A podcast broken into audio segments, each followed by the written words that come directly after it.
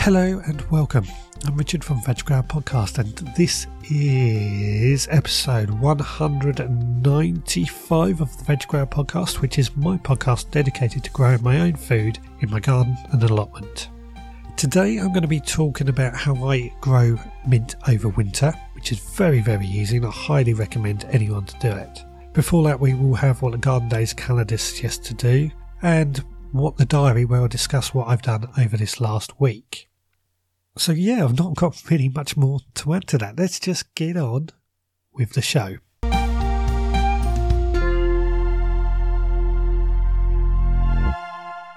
Well, today is Tuesday, the 13th of November 2018. And I popped down the allotment after work this evening just to do a bit of weeding and spreading a bit of compost. Nothing too taxing, to be honest, just, uh, well, getting ready for this inspection next week, which I'm pretty certain I'm going to fly through. But anyway, I've had some bad news today. The council has decided to ban barbecues and outdoor cooking equipment from the allotment. Absolutely gutted news about that, really, for me. I really enjoy barbecuing at the best of times, and while I was on the allotment, I could spend a few hours down the allotment. So having some lunch just kind of cook up on, while I'm working was really, really good. Gave me something to look forward to. That smell just smelt good, and it motivated me. And it gave me some good content for the videos, which actually proved very, very popular. But now I can't barbecue on the allotment I'm having to rethink how to do this. And while I can still barbecue at home, and that's where I've moved my smoker barbecue to that I would use. Now, at home, I've got my big barbecue grill as well as several other barbecues that I can use. So I'm not short of barbecues to say the least. But how can I tie this in with the video content and stuff? Well, my thinking is I harvest food from the allotment and my vegetable patch at home and then cook it on the barbecue that's where I'm going with this. Uh, if anybody has any recipes and ideas to use, please get in touch. You can email me, richard at veggrower podcast. Yeah, I'm not happy, but I can't do anything about it. I've just got to suck it up. Well, today's Saturday, the 17th of November, and I've spent all day down the allotment. Now, I started today by emptying my compost bin and just spreading that compost that came out of that over any beds that were empty as a as a mulch and a soil conditioner. Now I spoke about composts last week, so I don't need to go too much into that. But this was also to tidy up that whole compost area because, uh, well, the one bin that I had that was filling, it was overfull. So now I've emptied the compost out of the that, that compost bin. I've now filled it up again with what was in the other compost bin. Um, but I've also emptied my cone composters, my especially my large one. Now these cone composters, they are plastic cones that you fill with garden waste from the top and the worms and everything just work from the bottom. There's no way to empty them if you use them correctly. They are meant to be sunk into the ground. But anyway, I've emptied the large one and I've moved that onto the large bed. And this also meant that I could empty one of my smaller ones to take home with me. Now, this smaller one is going home to go in my greenhouse to do the composting in there that I spoke of last week as a way to heat the greenhouse, but more on that in the future. So, after the composting, I then collected more and more weeds clearing out more and more weeds. This couch grass is a nightmare. It seems to be taking up the bulk of my time, and I'm trying to hoe it out and pull it out where I can. I'm wondering if no dig gardening is actually going to combat couch grass like it's meant to, but so far I don't think it is. Everything else is fine, it's just this damn couch grass. And wherever I've cleared it out from two weeks ago, for example, it's grown back. But anyway, as I'm pulling it out, I'm hoping it will empty up the bed so I can keep the hoe running through and cover with compost and manure as a mulch. After that, I turned my attention to some areas that were a bit untidy. This is kind of areas where I store canes and glass windows and things like that ready for the winter. And they just needed tidying up, so I've just basically moved them into the shed so they're out of sight. Uh, hopefully, that will be enough to keep the allotment inspection happy. But more on that in the future. But yes, that was all day on the allotment. And that is kind of wrapping it up for today. Today's the Monday, the 19th, the potato podcast comes out. And I managed to finish work early today, so I let the chickens out to rummage around the garden. After that, I then fired up my barbecue and I've cooked up some potatoes in a bit of olive oil, in tin foil, and some herbs and a bit of cheese and corned beef. It's like a corned beef hash type thing. And cooked out on the barbecue, and that's for this week's video. While that was cooking, I set up my granddad's cloches because I wanted to see if I could get them together. And these are basically aluminium U struts with clear corrugated plastic that sits inside to create a U shape. And that, in theory, should keep plants warmer over the winter. Now, I've had these for a few weeks, but I've not actually played around with them much. I've just looked at them and figured they were going to be easy to set up, but I thought I'd try it today.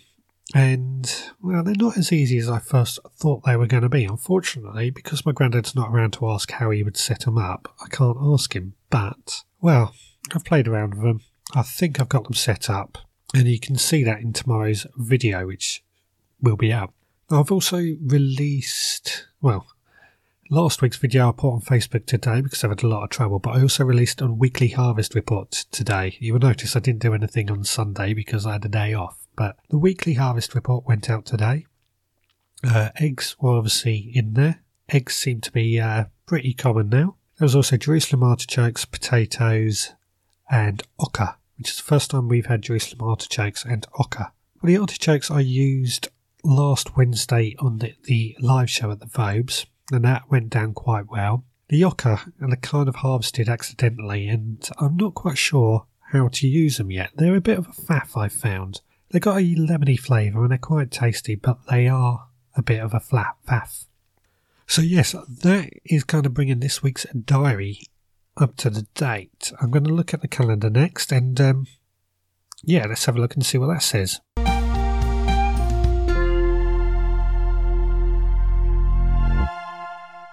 So on the calendar this week, it reads Continue the autumn clear up and ensure lawns and ponds are free of fallen leaves. Plant out winter bedding and tulip bulbs for next year's spring display. Raise containers onto pot feet to prevent them from becoming waterlogged and insulate them to prevent the risk of frost damage. Well, I have to admit, the insulating pots I don't actually do. I'm pretty mild where I am in terms of weather. So it's not something I really need to do, but if I had to, I would probably use bubble wrap because I get so much of it. But other things to use would be Hessian sacks or something like that. But yeah, apart from that, I've got nothing else to really add to the calendar, so I'm gonna get on to this week's main topic.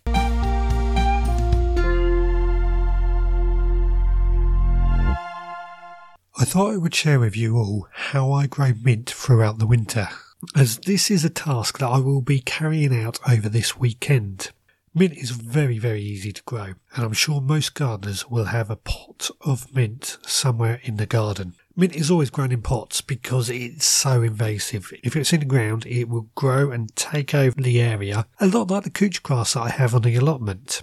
Now, in the past, I've grown mint in standard garden pots, and what I would do with those is come this time of year, I would just pull out the root mass, the root ball from the pot, and then this root ball I would cut in half with a, a spade or a knife or something I could just slide through the mass of roots and the compost. Each half I would then pot up into their own individual pots and one of these pots would come inside into the kitchen and sit on the windowsill where it would, well, in a couple of weeks, it would start to shoot and grow some mint. In recent years, however, I grow, now grow mint in a Belfast sink. This sits just outside my kitchen window. It's very, very large and it's very, very heavy, which is why I don't think I could even try pulling out the root mass. It's just too big, it's just too heavy, and I don't want to damage the Belfast sink either. They're worth quite a bit of money.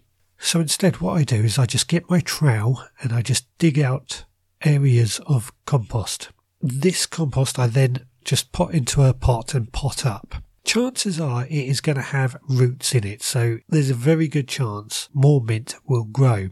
There are several advantages to this, and the first advantage, of course, is that I get fresh mint throughout the winter. And that's used in the kitchen in a great many dishes. Uh, mint sauce for one, uh, in with the peas on Christmas Day. Absolutely lovely. But the second advantage, and this is particularly prevalent in the sink, is that because I'm removing some of the old composting roots, that area is then getting filled up with fresh compost. That's obviously allowing more nutrients, fresh nutrients for the mint to grow, but it's also allowing more space for the roots to grow and search out, preventing the mint itself from becoming root bound and pot bound. Now you may be wondering why I don't just save the same pot each year and bring that one pot inside to grow over the winter. And that's a, it's a very good thought. And I've tried this in the past, but what I found is that the mint didn't really seem to grow in the second year that well. It, it I felt like the mint just needed a relax,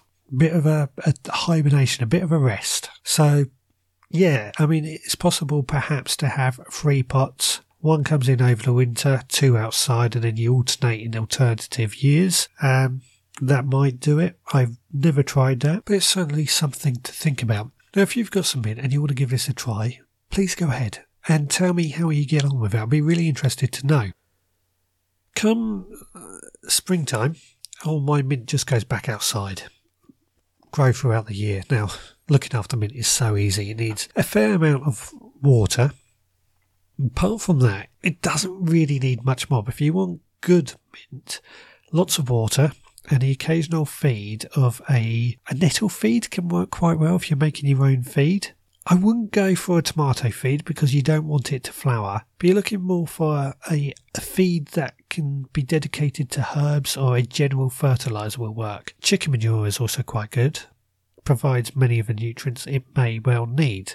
Really, mint is so easy that I don't have to say too much more about how to grow it. Like I say, I expect you are probably growing it anyway, so um, yeah, let me know how you get on.